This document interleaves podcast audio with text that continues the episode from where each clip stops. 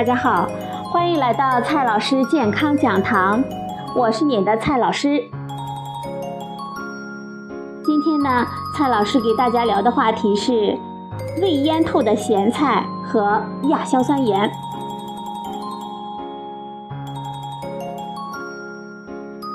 在比砒霜还毒的食物食用可能会引起死亡的食物列表中，有未腌透的咸菜和烂白菜。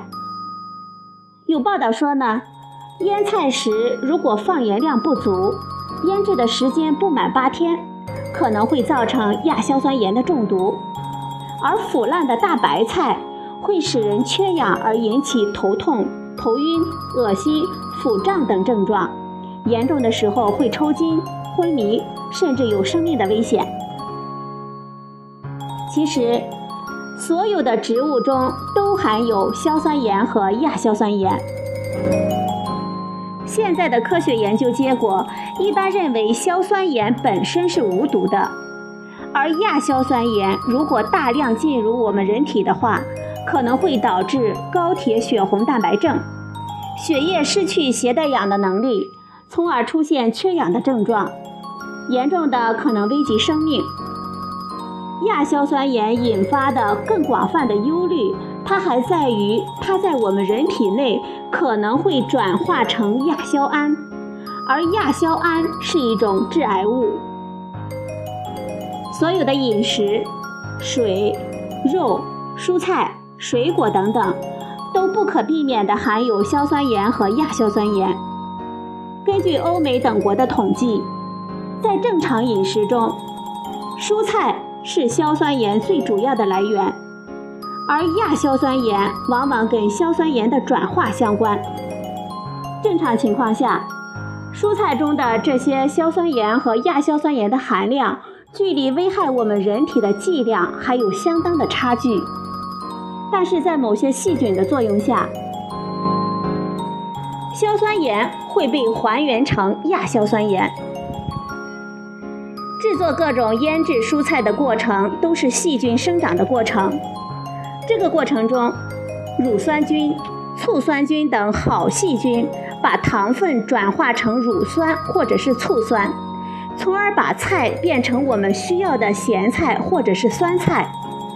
而坏细菌会产生亚硝酸盐。在自然发酵的条件下，一开始好菌坏菌的数量都不大。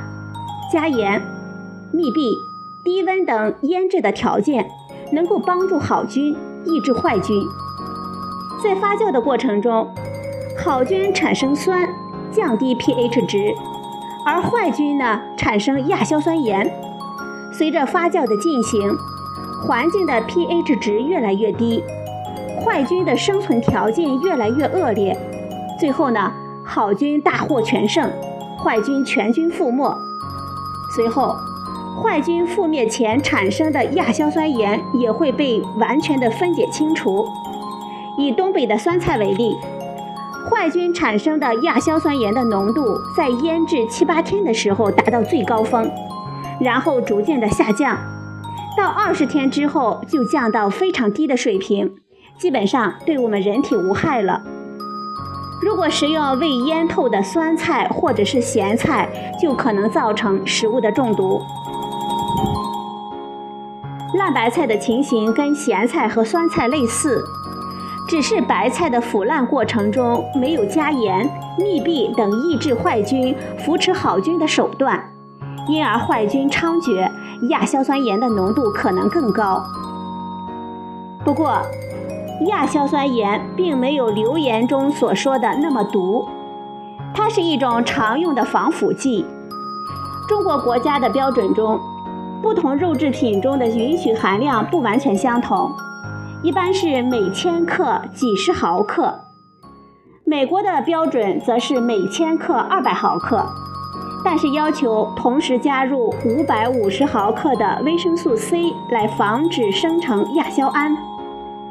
在酸菜腌制的过程中，亚硝酸盐是一个由低到高，然后再降低的过程，在最高点可能达到每千克一百毫克以上，到完全腌透了，能够降到每千克几毫克的水平。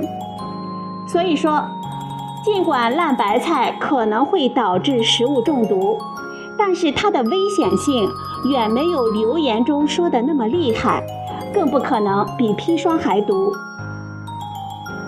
未腌透的咸菜、酸菜和烂白菜确实可能含有比较高的亚硝酸盐，可能导致食物中毒。